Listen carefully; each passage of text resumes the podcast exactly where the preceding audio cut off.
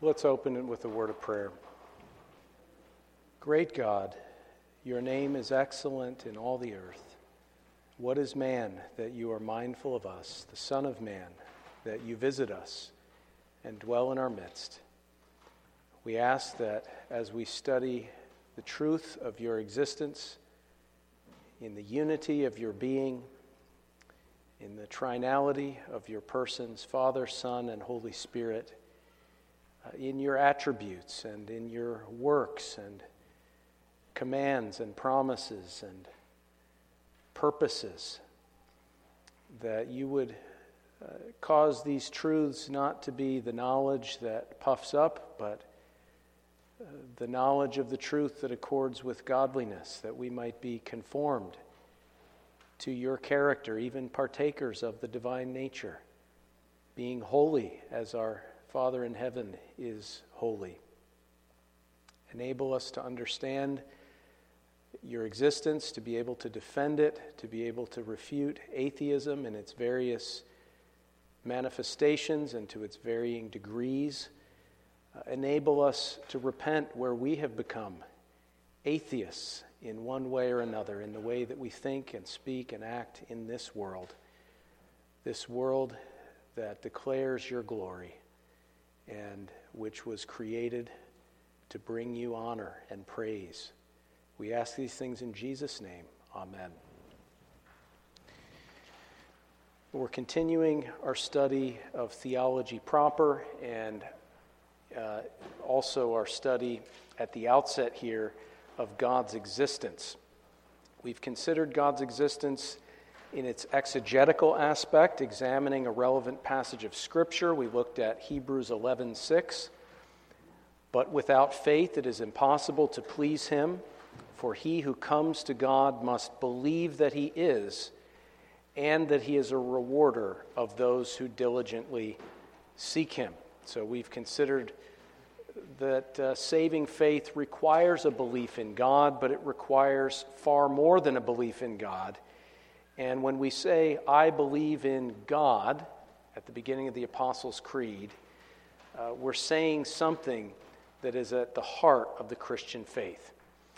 We saw from a dogmatic or systematic theological perspective, uh, as we sought to summarize the teaching of Scripture as a whole, we saw that God's existence is distinct from that of his creatures, that God's existence is a personal self existence, so God is personal, even tri-personal, and he exists in and of himself. I am that I am, Jehovah, uh, the, the transcendent God who is and was and is to come.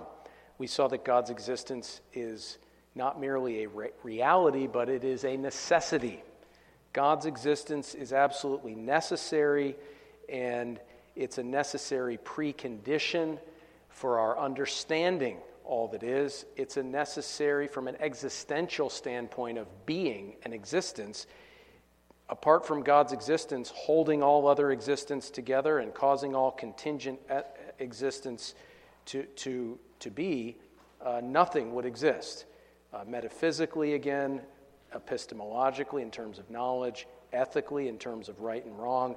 God's existence is necessary for these things to, be exi- to exist or even to be understood. We saw that God's existence is clearly revealed and universally known through creation, the external world that God has made, through conscience, uh, the testimony of the human conscience to the difference between right and wrong and feelings of guilt and accusations of conscience when we've done wrong and uh, the, the um, commendation and exoneration of conscience when, we've, when we're innocent. Human conscience testifies that there is right and wrong and therefore a God of righteousness and truth. Human cognition, human thinking, uh, in and of itself testifies to the existence of God. We saw that in various ways. And then for nations that have been exposed to the gospel, Christianity as well shows God's mighty works of redemption throughout history, his ongoing work of building his church and saving sinners, uh, and that entire history of the Christian faith and the Christian church cannot be adequately explained apart from the fact of the resurrection of Christ, the man whom God has raised up and appointed to judge the living and the dead. So we also saw God's existence is sinfully suppressed, Romans 1 18 and following, suppressed in unrighteousness by the unbeliever who refuses to open his eyes and his ears and receive the testimony of creation, conscience, cognition, and for many, even Christianity. Uh, we saw that God's existence is not only defensible, but also inescapable. Uh, whether it's Charles Hodge articulating that perspective down through Van Til, Bahnsen, God's existence can be defended, but also it can be shown that apart from an understanding of God's existence, uh, logic, morality, and uh, even the scientific method would be impossible. Uh, so we looked at various arguments.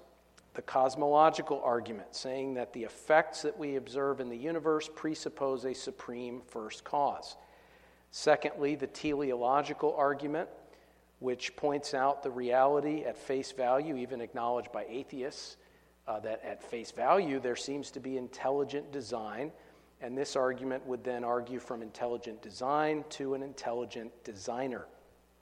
Thirdly, we saw the ontological argument, uh, the notion that uh, if we can agree that there is such a thing as imperfect contingent being, like ourselves, we can think of the many imperfections of our human nature, how it could be better and more perfect, and uh, how we're contingent rather than necessary.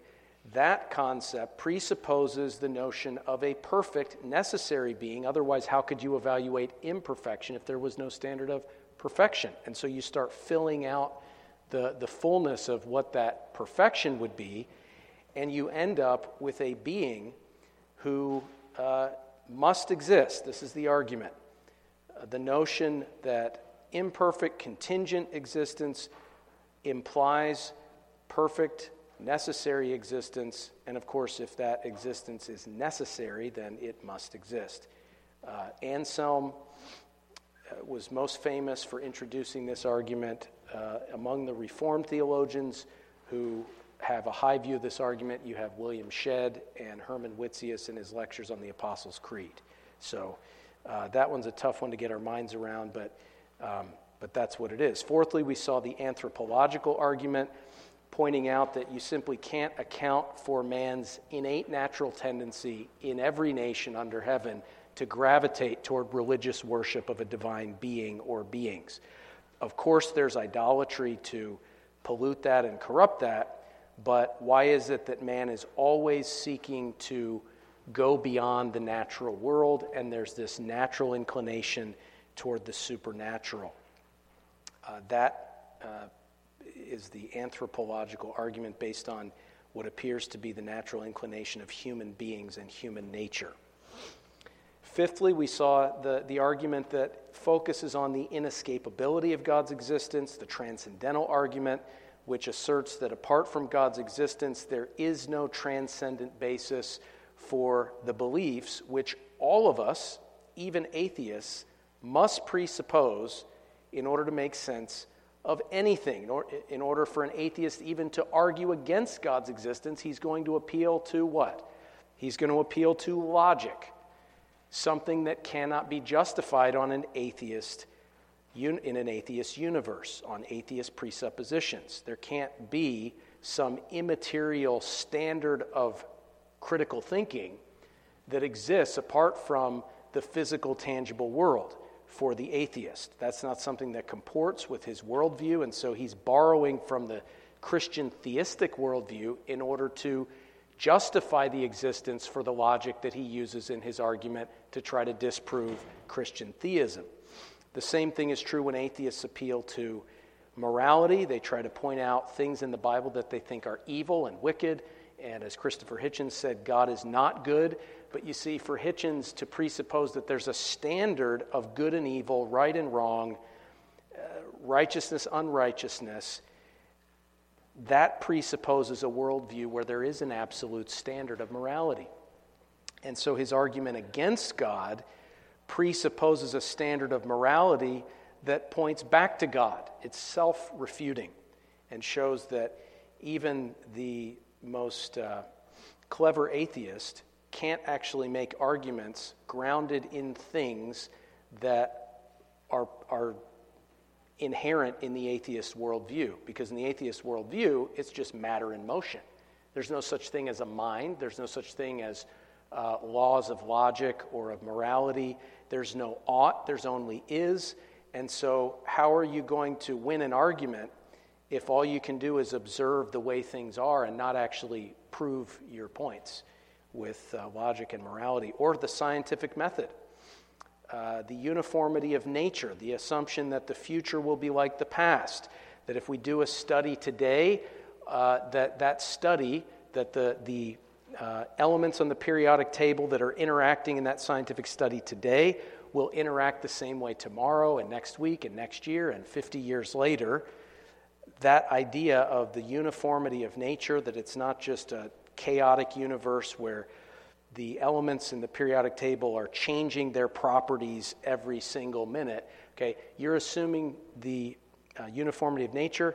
How can you do that as an atheist? So you're using science to disprove God, but your science is based on a presupposition that could only be true if there was a sovereign God upholding the uniformity of natural properties. So, this is a very strong argument to show the inescapable nature of God's existence. Now we move to the polemical portion, addressing relevant questions and controversies that relate to God's existence.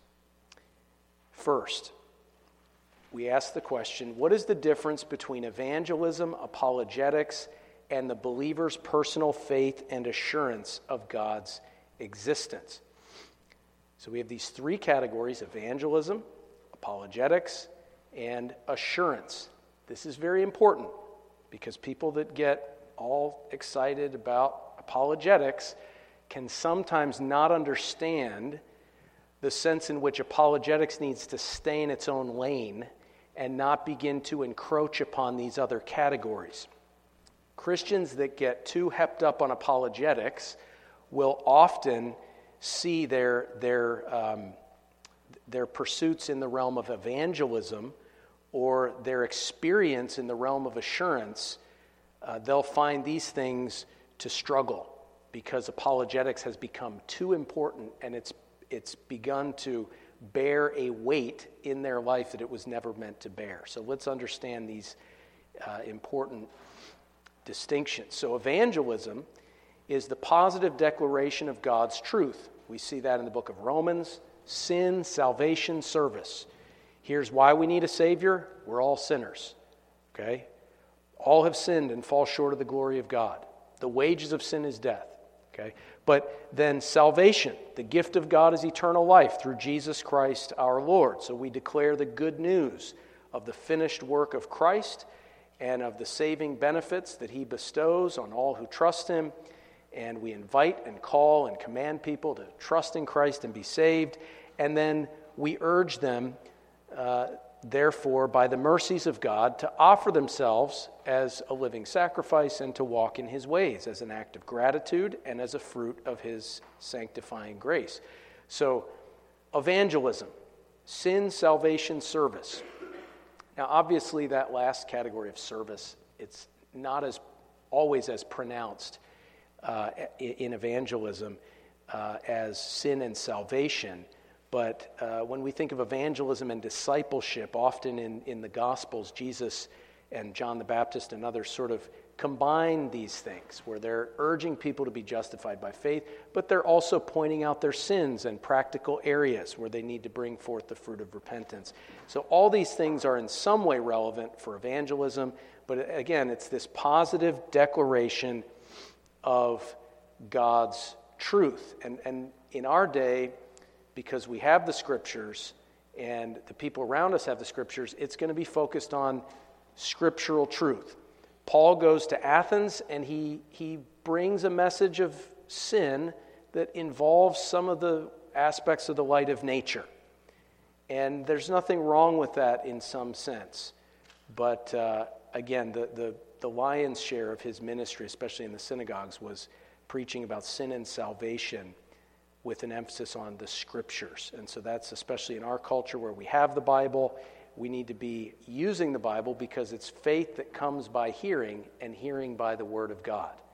You might use natural arguments to illustrate sin, but certainly when you transition to salvation, it's got to be straight out of the Bible the good news of Jesus Christ, that positive declaration of God's will concerning salvation. Secondly, apologetics. Apologetics involves offering a defense. 1 Peter 3:15. This is uh, the battle cry of apologetics. You've probably heard this many times. Sanctify the Lord God in your hearts and always be ready to give a defense to everyone who asks you a reason for the hope that is in you with meekness and fear. So, apologetics is not so much the positive declaration of sin and salvation and perhaps service, but it is offering a defense for the faith and the hope of the, of the Christian. People see that we're different, they ask why, and we explain it to them. We give a defense. Uh, apologetics can also be, you know, of the, of the sort of approach that says that the best defense is a good offense. You see that with the transcendental argument. Preemptively dismantling alternatives and objections so that you can demonstrate that actually Christian theism, uh, the existence of the Christian God, as it were, is, uh, is a reality by way of the impossibility of the contrary. And so the, tr- the transcendental, the presuppositional apologist is not just defending, but preemptively dismantling all alternatives and all objections to show the impossibility of the contrary. But still, uh, you know, you can say the best defense is a good offense, but it's, it's still, in a sense, defense as opposed to evangelism.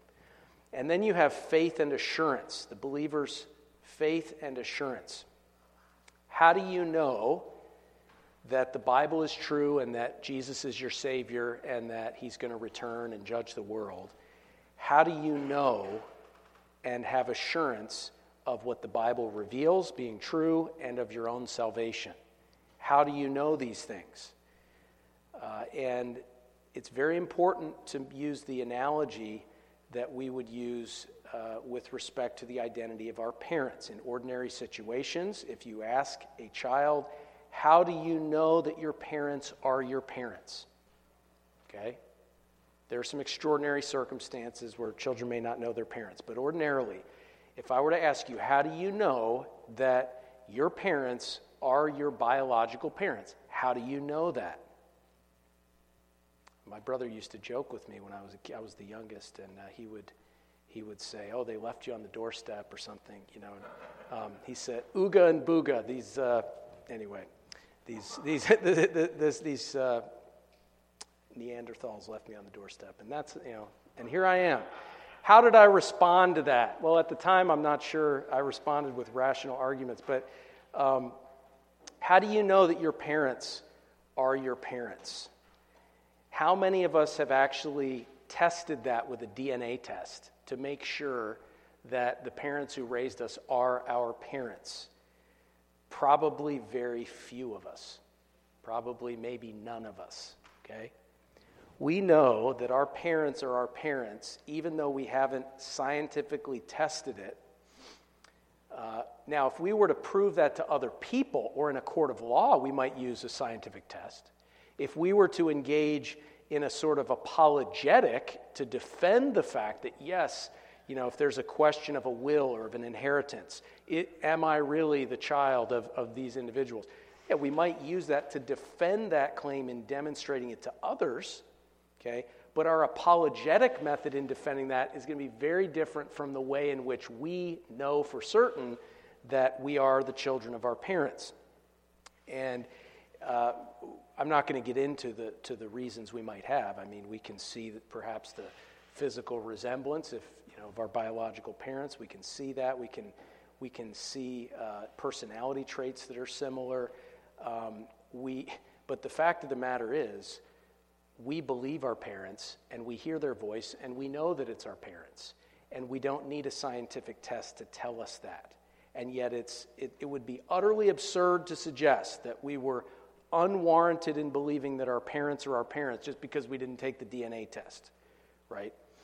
So understand, evangelism is the way people are ordinarily saved.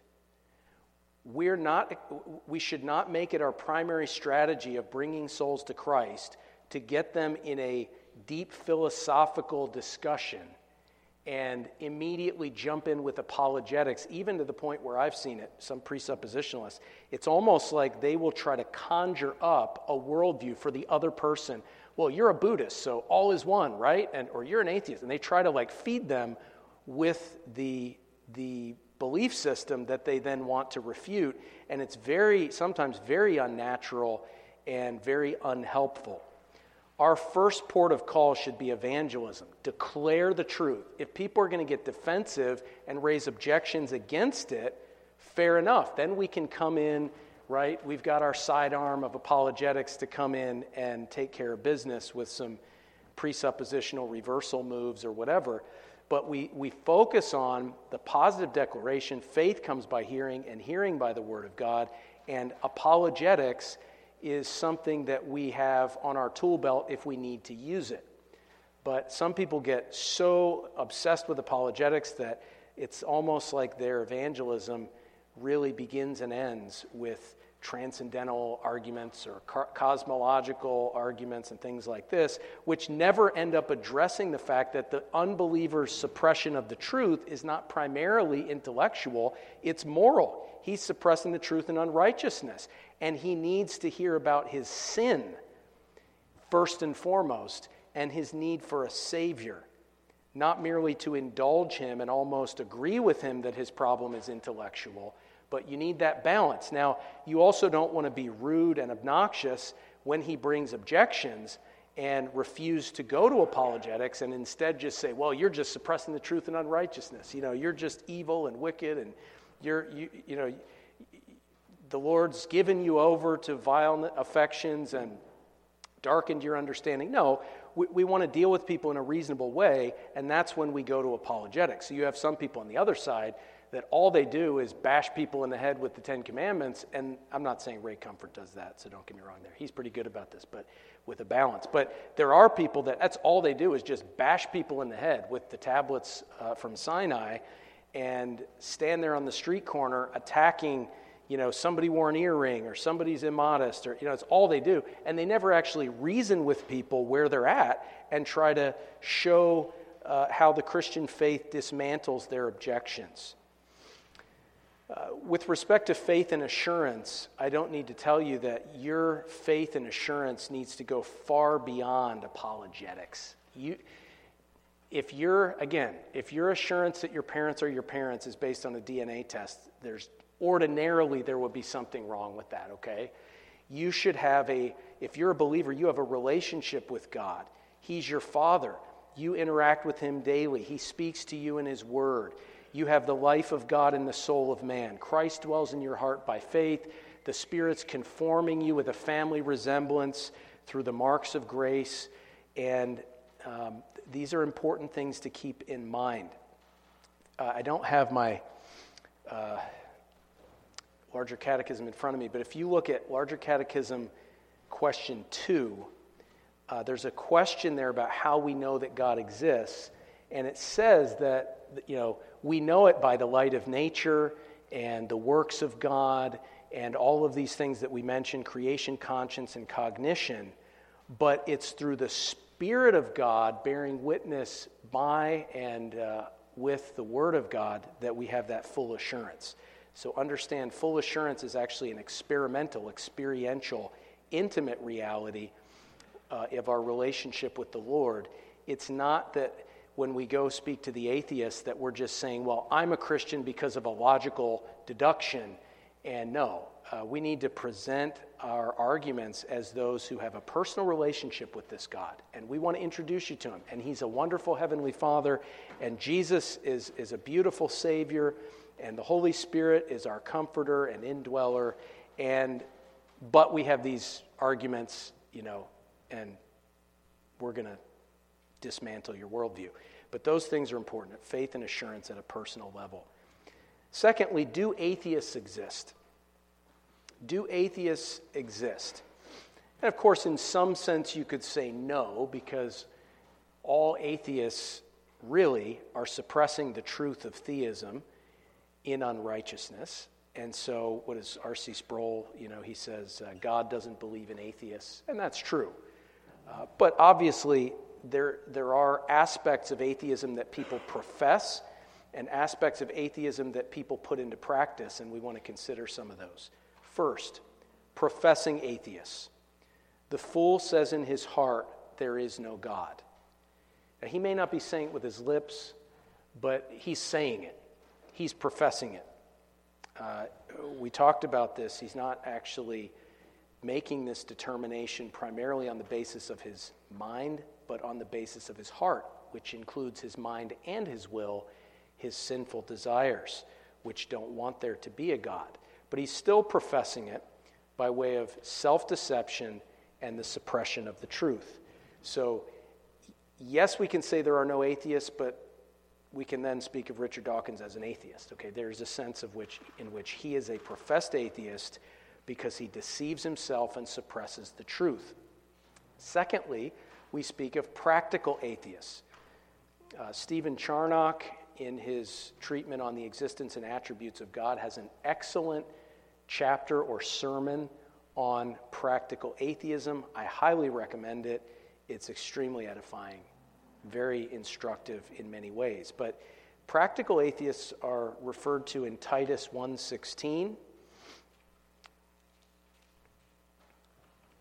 Titus 1:16, they profess to know God, but in works they deny him, being abominable, disobedient, and disqualified for every good work.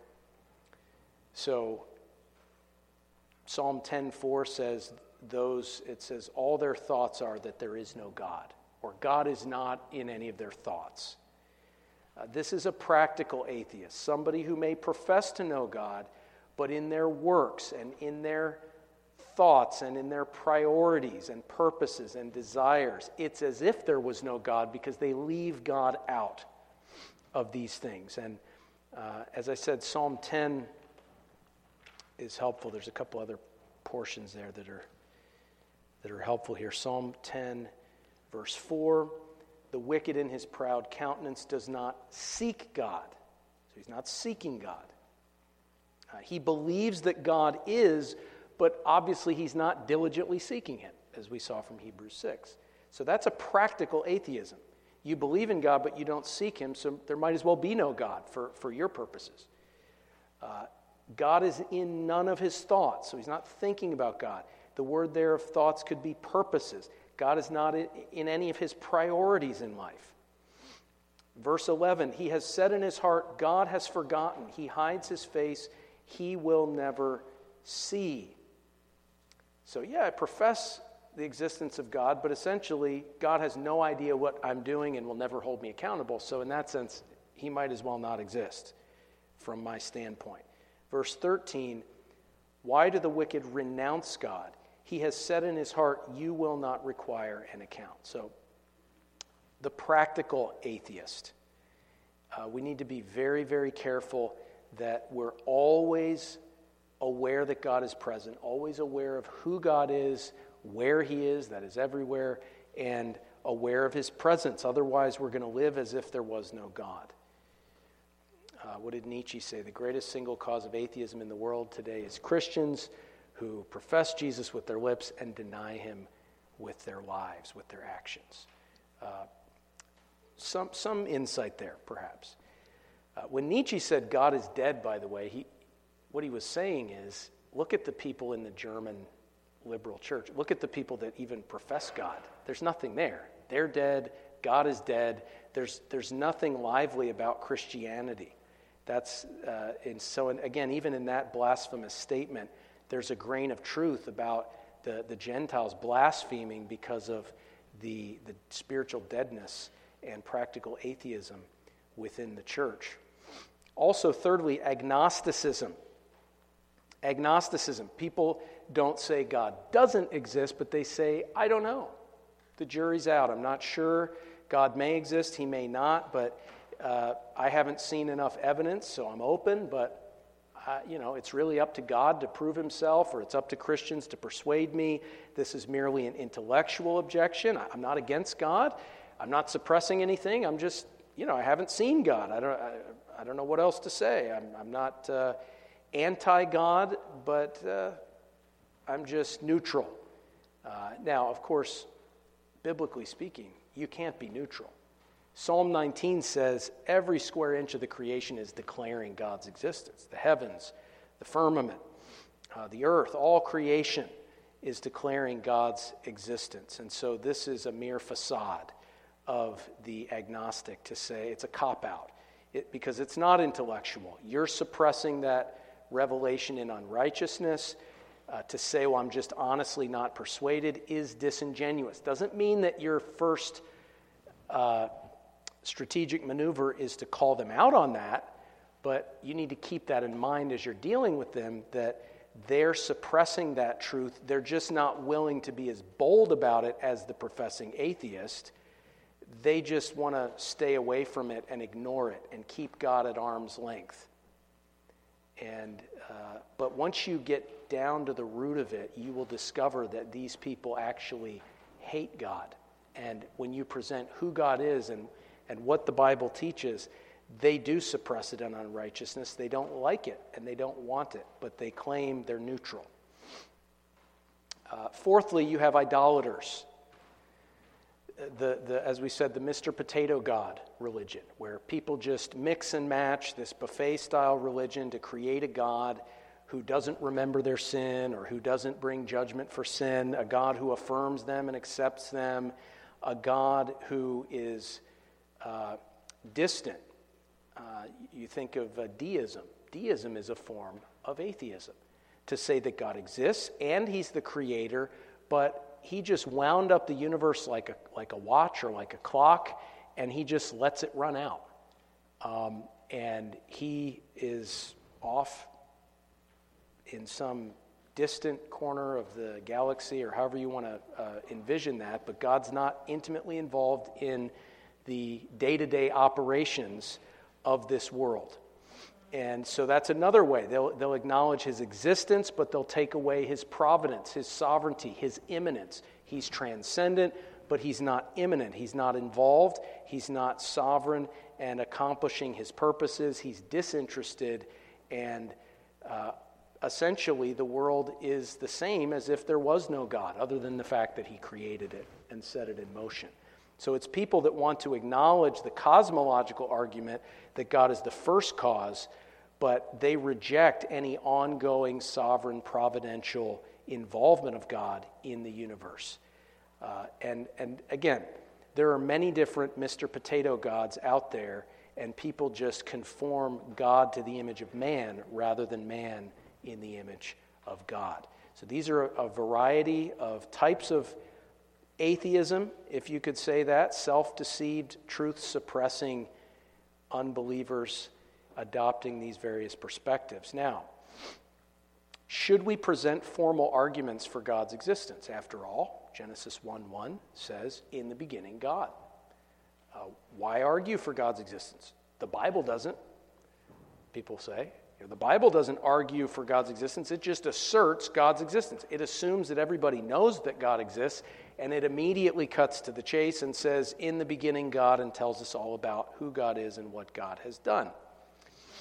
Well, fair enough. I think that's a reminder that we should always start with evangelism and always start with an assumption of the light of nature and confront people immediately with God has said this. We shouldn't begin arguing for our position. We should declare it. God exists. God has said this. We're all sinners. You're a sinner. You need Jesus. God sent his son. We need to be asserting and assuming God's existence, presupposing God's existence, not neutral regarding God's existence. Uh, however, when we encounter people who deny it, as we saw in 1 Peter 3:15, uh, we need to be ready to give a defense a defense of any aspect of the Christian faith that people deny. Titus 1 9 says that those who are overseers in the church need to be ready to refute the gainsayers, those who oppose the truth, whatever truth it may be. Uh, we see in Isaiah 118, the Lord says, Come, let us reason together. And it's through, through his people. He says, You are my witnesses. He sends us out to reason with people and uh, to refute errors, including the error that, that uh, professes any of these various forms of atheism. So it's true we shouldn't begin with apologetics and with these arguments necessarily, but we should have them and use them to refute the gainsayers. Another question Are presuppositional arguments guilty of circular reasoning? There are criticisms of presuppositional arguments. Uh, they say, listen, you're assuming what you're seeking to prove. You're setting forth the Christian worldview, or as we said last time, probably better to say the existence of the God who's revealed in Scripture. You're setting forth Christian theism in that sense, the existence of the Christian God. Uh, but you should actually be neutral toward that and then seek to prove that rather than assuming it and then defending it by way of presuppositional arguments. Well, there's a problem with this idea of neutrality. You can be neutral, as Bahnsen said, regarding the question is my car in the parking lot? You can be neutral toward that question, and it doesn't break down the entire space time continuum. But you can't be neutral concerning the necessary existence of God Himself, because that breaks down any hope of using logic or science or morality or anything along those lines. You can't be neutral. And if you say as a Christian that God is your ultimate standard, then if you try to use something else to prove God's existence, what you're doing is you're actually making that other thing the ultimate standard. And so this is why we have to be very careful with evidential arguments to say, well, I believe that the Bible is true because, you know, there's this evidence, this archaeologist that I read. Okay, but be careful there that you don't make the evidence a higher standard of appeal than God Himself. If God is the ultimate standard, then we need an apologetic that, rather than being neutral toward God, recognizes and upholds His ultimate status in the argument itself. Uh, so, to justify your ultimate standard by appealing to some, someone or something else means is it really your ultimate standard? Okay, you follow that logic. Some truths can only be demonstrated by maintaining the impossibility of the contrary. So if I say A cannot be non A, the law of non contradiction, or the law of contradiction, depending on how you want to classify that. If I say that, you can't prove that A cannot be non A without utilizing the substance of that law in your argument. Assuming and presupposing the law of non contradiction is required in order to demonstrate the law of non contradiction. Because otherwise, you could prove that A cannot be non A, and then we could infer from that that A can be non A, you see, because there's no law of non contradiction. You know, you have to be neutral. Well, you can't be neutral because you can't think without that law. So some truths can only be demonstrated by saying, listen, it's impossible that it could be otherwise. If we don't presuppose the law of non contradiction, nothing makes sense. So we're going to agree to presuppose it. Otherwise, there's no sense uh, reasoning about anything, and all of life is meaningless. Okay, so that's the impossibility of the contrary. That's the way we demonstrate the laws of logic. That's the way we demonstrate the necessary existence of God. And then we say, here's the test, because anybody can claim that, oh, you know, this or that is necessary. Okay, well, construct your worldview, set it forth as a holistic entity, and then let's evaluate these various aspects of it. And so when you look at the claim of the existence of God within the context of the Christian worldview, that claim that God exists is internally coherent with the Christian worldview but none of the other worldviews are able to maintain that consistency in denying the existence of God. And so, you know, particularly atheism, agnosticism, and so on. So, this is the argument to refute those views. Uh, it's, it, it's, it's circular, yes, but when you demonstrate that it's the only claim, the only truth claim concerning God's existence that can maintain the circle in coherence rather than incoherence, uh, then you've demonstrated your point to the impossibility of the contrary. Another question Are the traditional arguments for God's existence therefore sinful? See, a lot of uh, radical Van Tillians are out there, you know, as, as uh, Carl Bogue of the PCA once said, the beady eyed Van Tillians, okay? I don't think he was a Van Tillian, but that's my impression. But there, there are some radicalized Van Tillians that are out there that are saying, listen, not only is the transcendental argument the most holistically uh, dynamic argument, or it demonstrates the inescapability of God's existence to the, in the most effective way in our culture, but they would say any other argument is autonomous any other argument that involves any appeal whatsoever to evidence or any appeal whatsoever to the light of nature or the works of God in creation. That therefore, any of these other methods are trusting in human reason and experience and, and uh, therefore becoming autonomous rather than trusting in God and appealing to Him as the ultimate standard. Now, that seems plausible at first but it is in fact contrary to the scriptures and contrary to our confessional standards. Because in principle, these other arguments are not sinful because they appeal to natural revelation, which is from God. How is it autonomous if God says, Romans 1, Psalm 19, Romans 2:14, that he's revealing himself in creation, conscience, and cognition, assuming you use those arguments in a way that's not riddled with neutrality, okay? You're not just putting God on the shelf, but if you use those in a way under the lordship of Christ, sanctifying Christ as Lord, and appealing to these aspects of what God has revealed in nature, how can that be autonomous? In fact, God has made the human conscience for those who don't have a copy of the Bible to function as a law unto itself. Romans chapter 2 uses that phrase of the, the unchurched pagan being a law unto himself in a positive way. Somebody doesn't have the Ten Commandments, they don't have the Bible, but God's written enough of that law, the work of the law, on that person's heart as to give them some guidance in the law of God, even in their own uh, conscience, even in their own soul, to guide them and to restrain wickedness in the world thereby.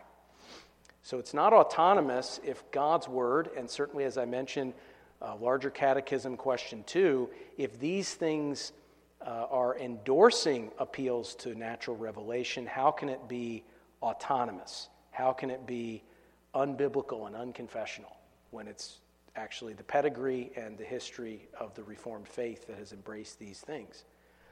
Another question, uh, wrapping up here soon. Is it correct to assert that by nature, all men presuppose and sinfully suppress the entire Christian worldview, including the Trinity, or is this limited to the content of natural revelation? Uh, I'm going to skip this because we dealt with it last time, other than to simply say that this is an unfortunate error with Van Til and Bahnsen. Uh, you can read this.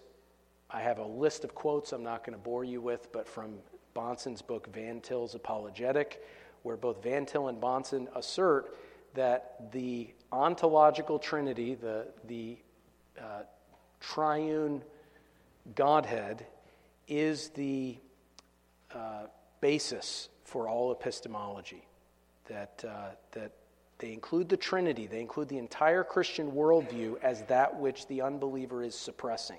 Even the unchurched pagan, as in Romans 1:18, it's the whole Christian worldview, including the Trinity, especially the Trinity, the way they put it, and we've said that the unchurched pagan cannot suppress what is not revealed to him. So, what is it that the unchurched pagan is needing to presuppose to make sense of life? It's the existence of God as he's revealed himself in nature. That's the full extent of how we should use the transcendental argument.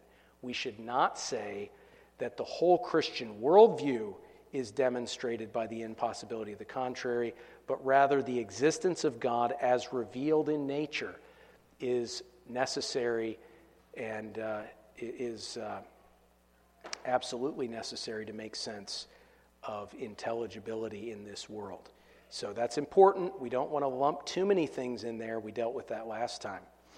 Uh, finally, which theistic arguments are often most helpful in our day? Um, I'm going to just speed through this. Uh, the teleological, appealing to intelligent design, is extremely helpful because most people can grasp it and it has an effect upon them. Even Richard Dawkins admitted at face value there appears to be design.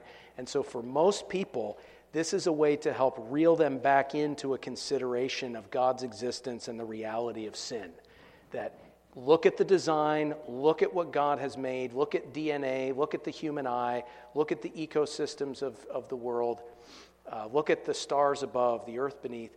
Uh, the teleological argument, intelligent design, this has an intuitive force that we should keep that, you know, we need to keep that argument on our tool belt. Presuppositional, I would say, is probably uh, the best for most people that you're going to interact with. It doesn't mean it's the best across the board. We'll leave that as an open question. But for most people you'll encounter in a postmodern American culture uh, where there's such little common ground remaining, I think for those people, this presuppositional argument, the transcendental argument, really cuts to the chase most effectively most of the time to pull a reversal and get their attention back on the gospel. So I would urge you to, to, to view that argument highly and be able to use it in your, uh, in your witness bearing. Now, um, I, I'm going to try to hit some of these practical points to finish off here applying the teaching of Scripture to our lives. Atheism is merely the handmaiden of humanism. Atheism will, in my opinion, always be a small subset of the population. We see a rise of atheism and of atheistic, secular humanistic thinking, and atheism is the handmaiden of humanism. So, in other words, what, excuse me, we deny God's existence so that for all practical purposes, we can support the preeminence of man. And so we're denying God's existence. We're cutting God out of everything in our society. God must go. People that believe in God and want to honor God must go. They must be canceled. And we're dethroning God so that we can enthrone man. The goal of atheism is not actually to remove religion, but to set up a new religion of secular humanism in which, whether it's individualism or statism, which these two things just fluctuate back and forth, right? Um, because when you have rampant radical individualism, eventually somebody rises and uh, gains the, uh, the support of the masses. And so, individualism, statism, it, it's all an effort to dethrone God and enthrone man. And so, we need to understand that. Don't think that our only enemies in this battle are atheists. Our enemies are also those who, on the positive side, are wanting to replace the absence of God in our society with the preeminence of man. Man made ethics, man made society, man made family, uh, individualism, statism on a grand scale. Second application uh, there is something of atheism in every sin. There's something of atheism in every sin. Uh, there's such a thing as temporary atheism. If you're addicted to pornography, you are a temporary atheist. You're hitting the pause button on God's attributes, His presence, His knowledge of what you're doing, His justice, His wrath, His chastening. You're hitting the pause button on everything you know and believe in God and about God, and you're temporarily an atheist. And that's why you do what you do, and then all of a sudden you come back to your senses and your theology is back on track, and now you feel horrible. But th- the issue here is that Christian theism and believing in God and diligently seeking God and practicing the presence of God is the solution to fighting sin. Because if you're not clinging to God as real, as present, as all knowing, as just and holy, if you're not doing those things, then you're going to fall into these sins where you're just temporarily, we'll hit the pause button on God, we'll go do our business, and then, and then we'll come back. And that's just uh, uh, leads many people to hell and many Christians into miserable lives. Thirdly, evangelism and apologetics must address the skeptic's heart, that is, his mind and his will, his thoughts and desires, not merely his mind. Uh, I, I'm not going to spend much time on this, but don't be fooled by the skeptic who seems so intellectual and genuine. Deep down, he hates God. The Bible says that. God sees into his heart. We're not judging him, the Bible's judging him. He's suppressing it on unrighteousness. He has wishful thinking. And so don't just hit him over the head with that, but strategically operate in such a way that you're not going down these intellectual rabbit trails that he wants you to go down, that you're constantly bringing him back before the holy God who exists and confronting him with the reality of sin in his conscience. Fourthly, more is needed for salvation than a mere belief in God. Jesus said, Believe in God, you believe in God, believe also in me. We have to point people to the Lord Jesus Christ. People who defend theism but don't do it in such a way as to dovetail and transition into Christian theism and into the gospel are wasting their time. Uh, we don't appreciate some of the things Bahnsen and Van Til have said in, in trying to lump everything together, but we do appreciate the fact that whenever Bahnsen presented these arguments, he would very quickly speak of Christ and the gospel, and he would seek to transition to a message of salvation through faith in Christ. It's not enough to believe that God is, you have to believe that he is a rewarder of those who diligently seek him and therefore you need to seek him yourself. We have to bring the offer of the gospel and point to Christ in these interactions with skeptics. Does anyone have any questions? I know we kind of went over there and we started late, and uh, all of those things are pretty typical. Yes? Stephen Charnock. So, The Existence and Attributes of God is a series of sermons by Charnock. It represents the first two volumes of his collected works, but you can find it printed separately. Recently, I think by Crossway, they came out with a really nice edition. Um, there's, a, there's another one put out by Baker in one volume. But if you look for Charnock, The Existence and Attributes of God, you'll find it either in two volumes or in one or if you want to splurge and get the whole set, you can, you can do that. But um, in there, that first volume, before he gets to God's attributes, which is a classic treatment of it, he deals with a couple things that are relevant here. He deals with practical atheism, and he has a chapter right in there in the introductory portion on spiritual worship, about worshiping God who is spirit, in spirit and in truth. So he deals with the spirituality God, of God and the spirituality of new covenant worship and of true biblical worship. And those two chapters, uh, practical atheism and spiritual worship, are by far worth the price of the volume. Those are two of the best chapters that you will ever read on theology proper. Anything else? All right, let's pray. Gracious God, enable us to walk up from here and head to our homes this day with an awareness of your presence, that you do not forget, but you know all things simultaneously, and you are watching us, you are with us, you are watching over us for good and not for evil if we are your believing people. And help us to be conscious that you are willing and working within us, that we may labor to work out our own salvation, willing and doing for your good pleasure. We pray in Jesus' name. Amen.